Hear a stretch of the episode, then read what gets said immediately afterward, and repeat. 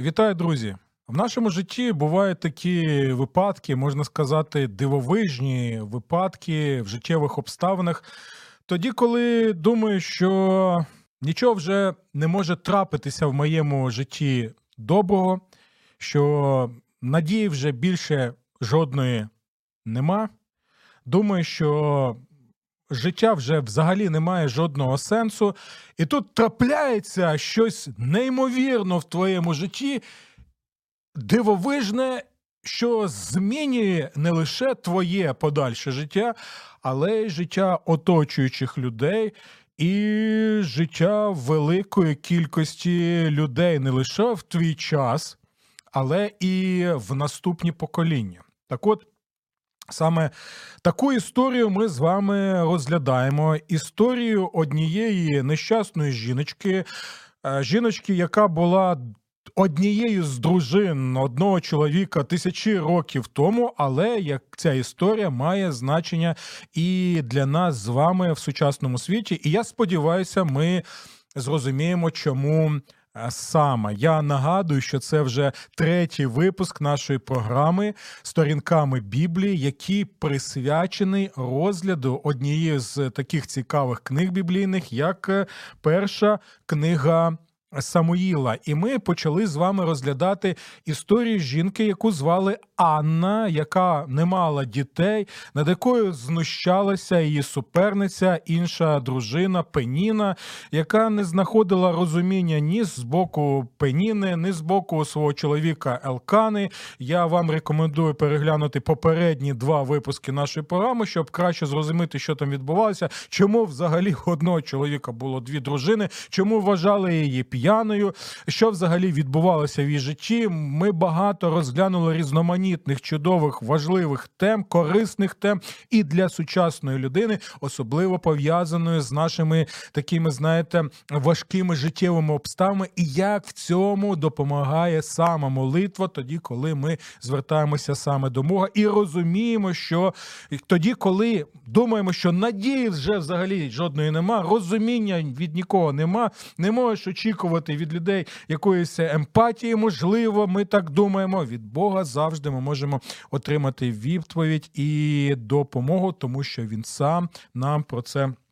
Розповідає, і є багато свідчень людей, і зараз в сучасності і навіть тих людей, які перебувають на передовій, зараз віруючих людей, які розповідають багато дивовижних історій. Я сподіваюся, що ви зможете з ними познайомитися і почути їх дивовижні історії. Тому, будь ласка, залишайтеся з нами. Я нагадую, що ці програми можна переглядати на моїй сторінці на Фейсбуці. Якої саме сторінці це.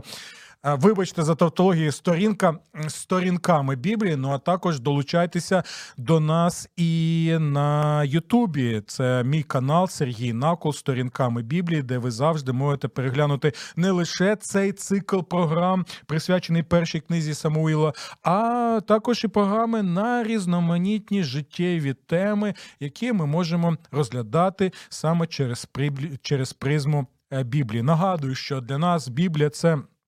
Не лише книга, яка написана людьми, а книга, яка написана людьми завдяки неймовірній, дивовижній дії Бога. Ось чому Біблія залишається книгою номер один в світі, а рейтинг незмінний в цьому питанні. Ось чому ця книга завжди є не лише е, з поширеною в цьому світі, а й дивовижно корисною для усіх нас. Тому, друзі, давайте я е, разом з вами буду розглядати перший розділ цієї книги.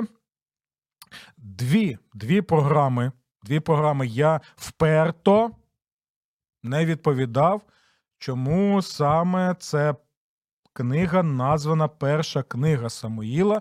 І ось сьогодні ми про це дізнаємося. Тому я рекомендую вам переглянути і попередні програми на цю тему. І ми зупинилися на тому, що е, священник, який був в храмі, який побачив, що Анна, яка знаходилася в стані глибокої депресії, молиться Богові. Він думає, що вона не молиться Богові, а знаходиться в стані сп'яніння.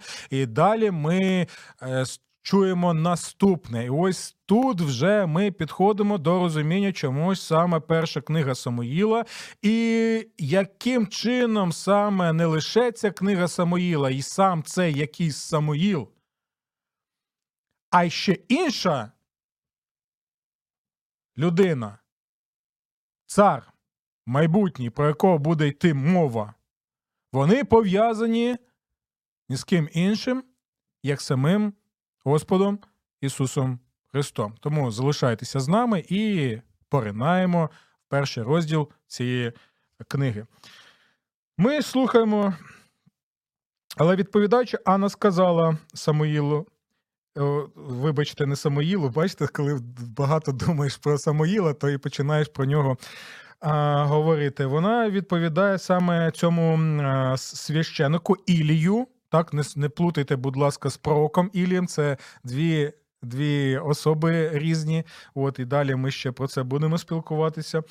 Відповідаючи, Анна сказала: Ні, мій володарю, я просто нещасна жінка. Я не пила ні вина, ані іншого п'янкого напою, а просто виливаю перед Господом свою душу. І коли, знаєте, я чую ці слова Анни, я знову пропускаю це все через призму нашого життя, Е, особливо тоді, коли скільки у нас горя, реально горя, друзі.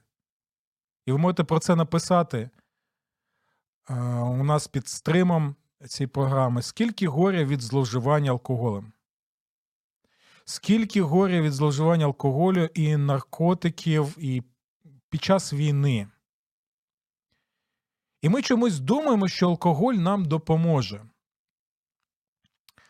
Але в тому і справа, що насправді як алкоголь, так і наркотики це доволі і доволі така річ, речовина, яка з одного боку пропонує тобі тимчасове задоволення, я ще раз повторюю, тимчасове задоволення маленьке, але в той же час забирає в тебе життя. В буквальному сенсі забирає в тебе життя. Алкоголь знищує тебе, наркотики знищують тебе, і не лише тебе фізично, психологічно і найважливіше духовно. Алкоголь знищує також і стосунки, відносини між чоловіком і дружиною.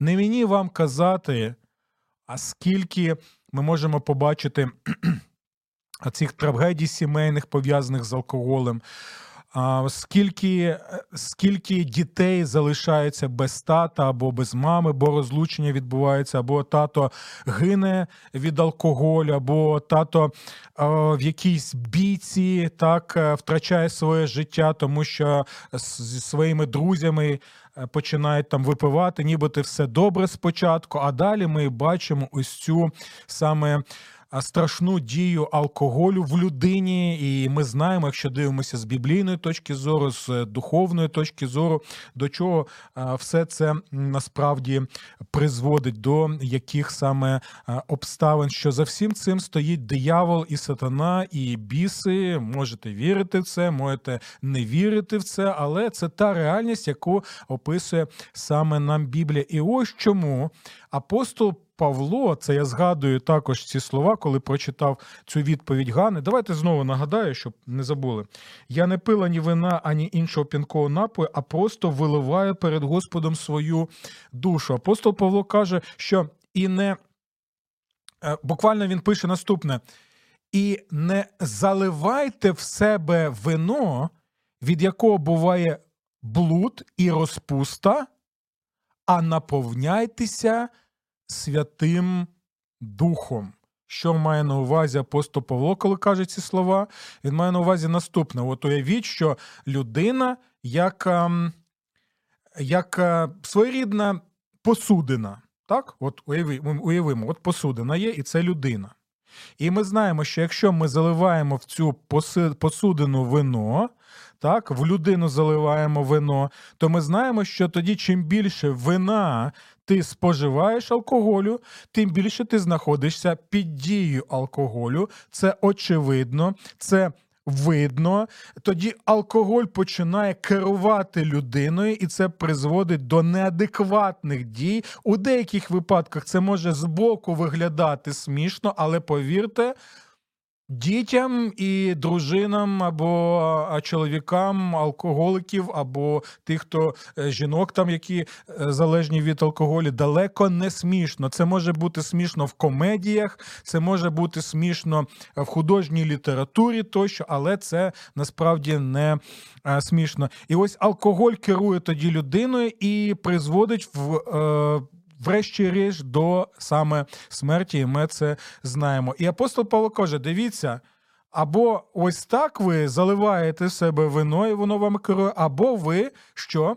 Ви наповняєтесь, як та посудина, як та пляшка, наповняєтесь Святим Духом, і тоді вже Святий Дух починає вами керувати. І яким чином наповнятися Святим Духом, тобто наповнятися Богом? І далі він пояснює: тоді, коли ми що робимо? Ми. Читаємо Боже Слово. В тому випадку він рекомендує, що робити, співати псалми. І ось чому у нас є навіть серія програм, присвячених саме псалмам.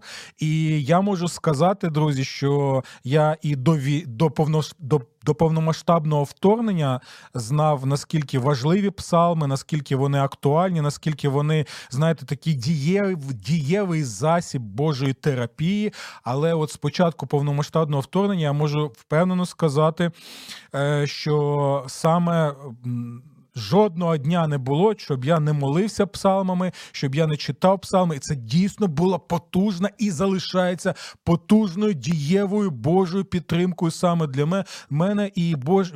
інших людей, з якими я зустрічався і з якими я спілкувався. І ось що це означає. І ось в цьому випадку ми можемо побачити, що Анна вона б могла б стати дійсно п'яницею. І так відбувається, скільки таких друзі історій, і чоловіків, і жінок, коли ми не можемо владнати з тими всіми проблемами, з якими ми стикаємося, і думаємо, що алкоголь нам може допомагати, але насправді ми знаємо, що алкоголь, незважаючи на те, що пропонує спочатку нам а, якусь насолоду тимчасово, але далі він діє, як психологи кажуть, інгібітор. Що таке інгібітор? Алкоголь посилює нашу депресію, посилює наші негативні почуття, посилює ще більш негативне сприйняття цього світу, ми ще більше починаємо що робити? Е, жаліти самі себе, думати, я взагалі нікому не потрібен, я ніхто, мене звуть ніяк, я кончена людина, ніхто мене не розуміє. Е, той, що людина замикається в собі, і навіть це може призвести, як ми казали в попередніх програмах, і до е, саме самогубства. Тому нагадую, якщо ви перебуваєте саме е, в такому стані або ваші рідні, близькі які е, тощо ви можете звернутися також і до лінії нашої духовно-психологічної підтримки, назва якої довіра. Зателефонувати, наприклад, за номером 0800 50 77 50. Я ще раз повторю, бо це дійсно може врятувати комусь друзі життя. Будь ласочка, е, звертатися я вам рекомендую 0800 50 77 50. Дякую за те, що вислухали. І Анна вона вибирає інший шлях. Замість того, щоб е, заливати себе алкоголем, замість того, щоб ще більше поглиблювати цю проблему і е, знищувати е, себе у будь-якому сенсі, буквальному і метафоричному сенсі, ми бачимо наступне: я просто виливаю перед Господом свою душу. Друзі, повірте. Навіть якщо ви скептично до цього ставитеся, просто спробуйте. Важко на душі, складно на душі, жити не хочеться, нічого взагалі не хочеться. Виливайте перед Богом свою душу. Розповідайте йому, що у вас на душі. Повірте мені, це дійсно дієвий засіб, який закладений в наше духовне ДНК, бо у кожної людини, створеної Богом, є це духовне ДНК коли ми можемо звертатися до свого Творця. Тому не відкладайте це на завтра, е, не будемо, знаєте, прокрастинацію це таке модне слово, відкладати все на завтра, на післязавтра. Тому що цього і очікує ворог е, людських душ, сатана, диявол, який каже: та, та відклади ще. ну, так, це може допомогти, але спробуй це іншим разом. Колись там е, буде на це час. А зараз, от дивись, е, кращий засіб це ось наркотики, це ось алкоголь, наприклад, там чи. Це може бути навіть е, гра в інтернет-казіно, яких величезна кількість, і вони усюди в інтернеті ці реклами, там я вже знаю, там три сокири чи ще щось там, фавбет. От бачите, навіть пастор про це знає. Хоча я ніколи не грав, звичайно, і нікому не рекомендую всі ці речі робити. Тому я думаю, що от не оці слова навіть знаєте, я не пила ні вина, ані іншого п'янкового нападу, а просто виливаю перед Господом свою душу. Воно також от життєво нагадує нам е, про наші духовні пріоритети. До кого краще звернутися, до кого е, краще вилити свою душу, від кого очікувати допомогу, від кого очікувати е, розуміння нас. Бо ну, Бог же ж наш творець, друзі. Він знає нас як облуплених. Ми ж позорі перед Ним, ми не сховаємося перед Ним. Це Адам і Єва, наші прабатьки, пам'ятаєте, коли зрішили, що вони почали робити? Ховатися шити собі одяг з з листя, так, е, одного деревня, смоківниці. А от. Але ж Бог знав, де вони. І Бог шукає, Бог ставить запитання, де ти, де ти, де ти. І зараз наш час це те саме. Тому спробуйте. І знову, навіть тоді, коли ви скептично до цього ставитеся, просто поставте самі собі запитання, коли ви наодинці. А що мені втрачати? Ну, от що мені втрачати? А чому б мені не спробувати? Тому що я знову нагадую, що Бог реальний, Бог живий. І про це нам розповідає Біблія і свідоцтво мільйонів і мільйонів людей, життя яких було змінене Богом і яке змінюється Богом. Давайте далі рухатися і розмірковувати над подальшими віршами цієї першої книги Самуїла, бо нам ще ж потрібно відповісти ж нарешті на запитання, чому ж ця книга саме назва її перша книга Самуїла, як вона пов'язана з одним відомим царем, і як ці дві особи, і ця книга пов'язана саме з Спасителем людства, нашим Господом Ісусом Христом. Добре? І ось вона відповідає далі Ілії цьому священику. Будь ласка, не вважай мене за якусь негідницю, адже це я від надмірної туги та великої печалі досі промовляла. Тоді Ілій сказав: Іди з миром, нехай Бог дасть тобі те, чого ти у нього просила. А вона промовила: Нехай же твоя слугиня знайде співчуття в твоїх очах. Після цього жінка пішла до Сема і почала їсти, а її вигляд вже не був більше сумним. Неймовірно. Перечитайте, будь ласка, ось цей увесь розділ. Підкресліть, будь ласка, усі ті слова, які описують стан цієї жіночки Анни. Бо увесь час ми бачимо лише що: негатив, негатив, негатив, морок, морок. Вона сама каже, яка вона нещасна жінка. Автор описує її стан, все, що вона навіть не їсть, їй вона нічого не, не бажає. І тут ми що чуємо? Ілій промовляє їй слова біблійні, можна сказати, слова. Ну, на той час не було Біблії, як у нас друкованої, так? Ну, ми розуміємо, що мається на увазі біблійні слова. Тобто ті слова, які передають Божу волю в житті людини. І дивіться, як може змінитися сприйняття тоді, коли ми можемо підтримати один одного, так? сказати добре слово, так, ем, якимось чином. Ось прості такі речі насправді можуть, можуть змінити багато таких речей. І я пам'ятаю пам'ятаю ну, безліч, безліч історій різноманітних, коли люди казали: ну от я знаходився в такому стані. От, Починаю спілкуватися з однією людиною, яку я майже не знаю. Людина якісь прості слова такі каже там.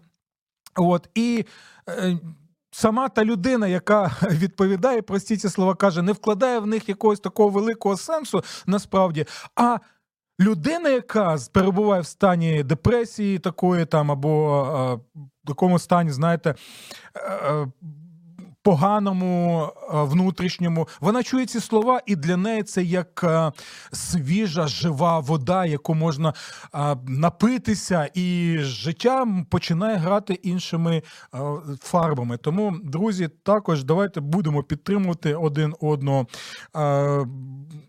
Таким чином, знаєте, підбадьорювати один до одного і з емпатією ставитися. Але тут це не лише просто, знаєте, так от е, нам а, е, такий заклик е, підбадьорювати один одного або підтримувати добрими словами, тому що в ті часи Бог особливим чином, звичайно, і зараз Бог так діє, так, бо Бог. Бог діє так, як він бажає за належне, за своєю волею, так? Але в ті часи, як правило, тоді, коли ще Біблія не була написана в тому вигляді, якою ми знаємо її зараз, в ті часи Бог зазвичай промовляв і передавав свою волю і свою обіцянку через ось священиків, таких як Ілій, або через, е, наприклад, е, різноманітних пророків які були на ті часи. От і про них ми ще будемо багато читати саме в цій захопливій книзі, книзі першої книги е, Самуїла. Так, тому ось тут також важливий момент, що. Тоді, коли, наприклад, людина знаходиться в е, пригніченому стані, так то завжди дивіться, от ця історія показує нам наскільки наскільки наші наші почуття, наші емоції нестабільні. Зранку ми можемо відчувати себе на на хвилі такій позитивній. Далі приходимо на роботу, чи якась сварка з рідними, з близькими, ми чи якусь новину отримали страшну, і все. Всі ці почуття, що в нас були емоції, вона ось цієї хвилі емоційної вони падають на саме дно, і нам погано. І ось так завжди всі е, відбуваються, е, скажімо так, своєрідні емоційні гойдалки, так, туди і сюди, туди і сюди в нашому житті, особливо протягом війни. І що тоді залишається? Залишається от те, що ми бачимо в словах саме священика Ілія. А саме це непорушні божні обіцянки, які про які ми читаємо саме в Біблії. І одна з найпотужніших Божих обіцянок саме в моєму житті, я можу сказати, це це одні з моїх найулюбленіших слів це слова Господа Ісуса Христа. Наприкінці Євангелія від Матфія, коли він каже: І ось я з вами в усі дні аж до кінця світу. І ось я з вами в усі дні аж до кінця світу. 23-й псалом, він також поєднаний з цією обіцянкою Господа Ісуса Христа. Коли е, цар Давид, який був пра-пра-пра-пра-пра-пра-пра-пра дідом е, нашого Господа Ісуса Христа, каже: якщо я йду долиною смертної темряви, не буду боятися зла. Ми можемо запитати, чому Давиду? Чому не будеш боятися зла? Ти ж йдеш долиною смертної темряви. Смерть чатує тебе на кожному кроці. І він відповідає: якщо я йду долиною смертної темряви, я не буду боятися зла, тому що ти, Господи, зі мною. І якщо ми з вірою покладаємося на Божу обіцянку, що Він усі дні з нами, тут, зараз, поруч, то що б не сталося, ми знаємо, що найважливіше те, що Бог нас не залишить ніколи. І з Богом ми зможемо пройти увесь цей шлях і подолати усі ці перешкоди. Чому? Навіть тоді, коли мені погано, болісно, коли я плачу, коли горе охоплює смуток, сум, залишається оцей фундамент, на якому можна стояти, на якому можна будувати будинок свого життя. Цей фундамент, і ось я з вами в усі дні. не залишу вас і не зраджу вас. Це дорогоцінно. І це те, що ми можемо бачити в словах е, саме Ілія, коли він дає Божу обіцянку цій жіночці в її конкретній ситуації, звичайно. Кожного з нас можуть бути різноманітні ситуації. Тут я загальну Божу обіцянку е, зараз нагадую усім тим, хто дійсно е, щиросердо покладається на Бога і приймає цю обіцянку саме щирою вірою. Так? А в цій ситуації ми бачимо, що змінюється ця жіночка. Вона починає їсти. Життя грає новими фарбами, і це просто неймовірно. І далі що ми бачимо?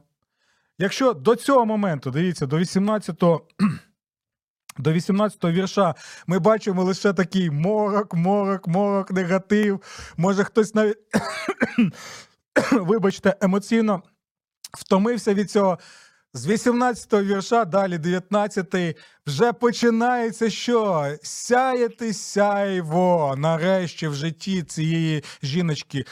Е, Довгий, довгий цей був шлях, довго все це відбула, відбувалося, але нарешті ми читаємо наступне.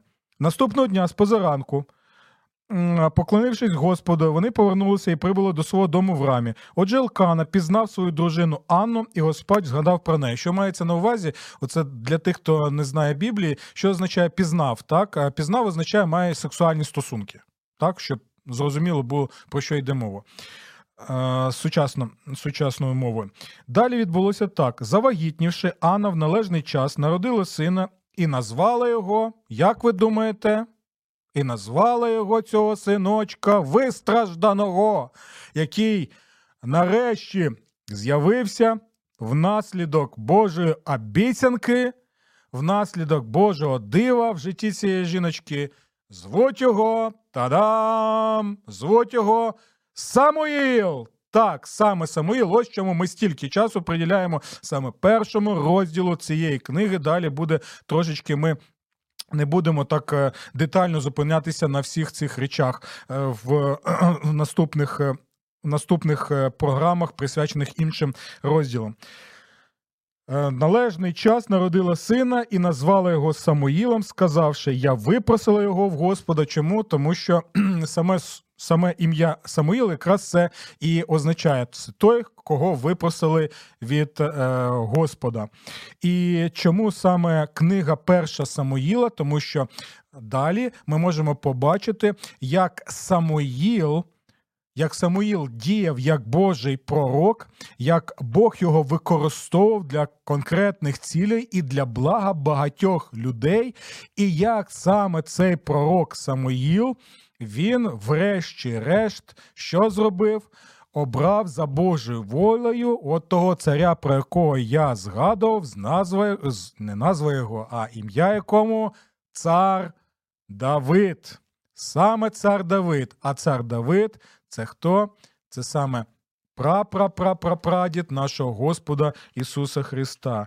І ось чому важливо, коли ви читаєте першу книгу Самуїлову, перед цим Нарешті я можу вам це розповісти. Треба прочитати книгу, яку, як ви думаєте, книгу саме Рут.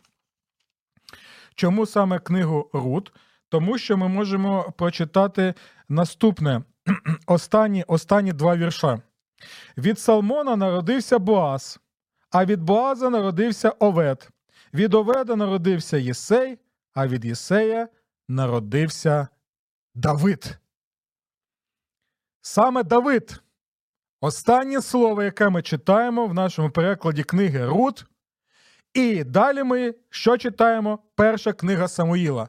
Тобто Самуїл, пророк, пов'язаний з життям царя Давида, і ми побачимо, яким саме чином. І тоді, коли я прочитав оці слова: від Салмона народився Боас, від Боаза народився Овед, від Оведа народився Єсей, а від Єсея народився Давид. Що ми можемо згадати, особливо ті, хто вже багато читав Біблію? Так, так, ми згадуємо, що родовід Господа Ісуса Христа, який ми читаємо, наприклад, в Євангелії якому в Євангелії від саме Матвія. І ми знаємо, що Рут, про яку йде мова, і Боас, який став її чоловіком В цій книзі Рут. Так, Рут була а, взагалі ким? Вона була представницею іншого народу. Вона була моавітянкою. Вона пройшла також е, цілий цілий. Знаєте, такий шлях страждань, поневірянь різноманітних, але Бог використав і цю жіночку нещасну, благословив її неймовірно, так що вони народила від Боаза ще там е, синів, і ті вже один з тих синів він вже що став батьком саме царя Давида, і таким чином ми можемо побачити, як Бог діє, діє в житті людей. От в ті часи могли подумати, ну хто ось ця жіночка Анна? Ну хто от та жіночка Рут? Вона взагалі з іншого народу, з Моавітян. А ми знаємо, що е, Моавітяни взагалі це був такий народ доволі цікавий.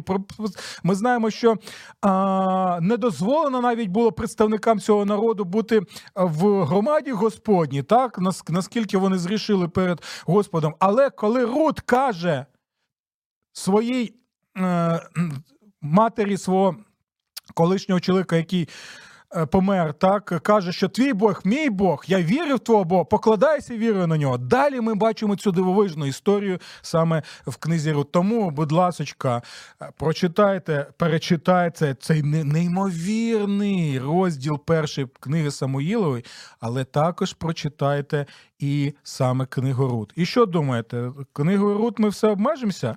Ні, до речі, її читати не так вже і довго. А, от, буквально, я думаю, 15-20 хвилин ви її прочитаєте. Але це ще не все. Перед книгою Рут також є одна книга. То, взагалі, знаєте, можна фільми а, жахів знімати на тему цієї книги суддів. Трилери можна знімати. Хорор можна знімати, але в цьому всьому, в цій книзі суддів, ми бачимо реальність нашого життя.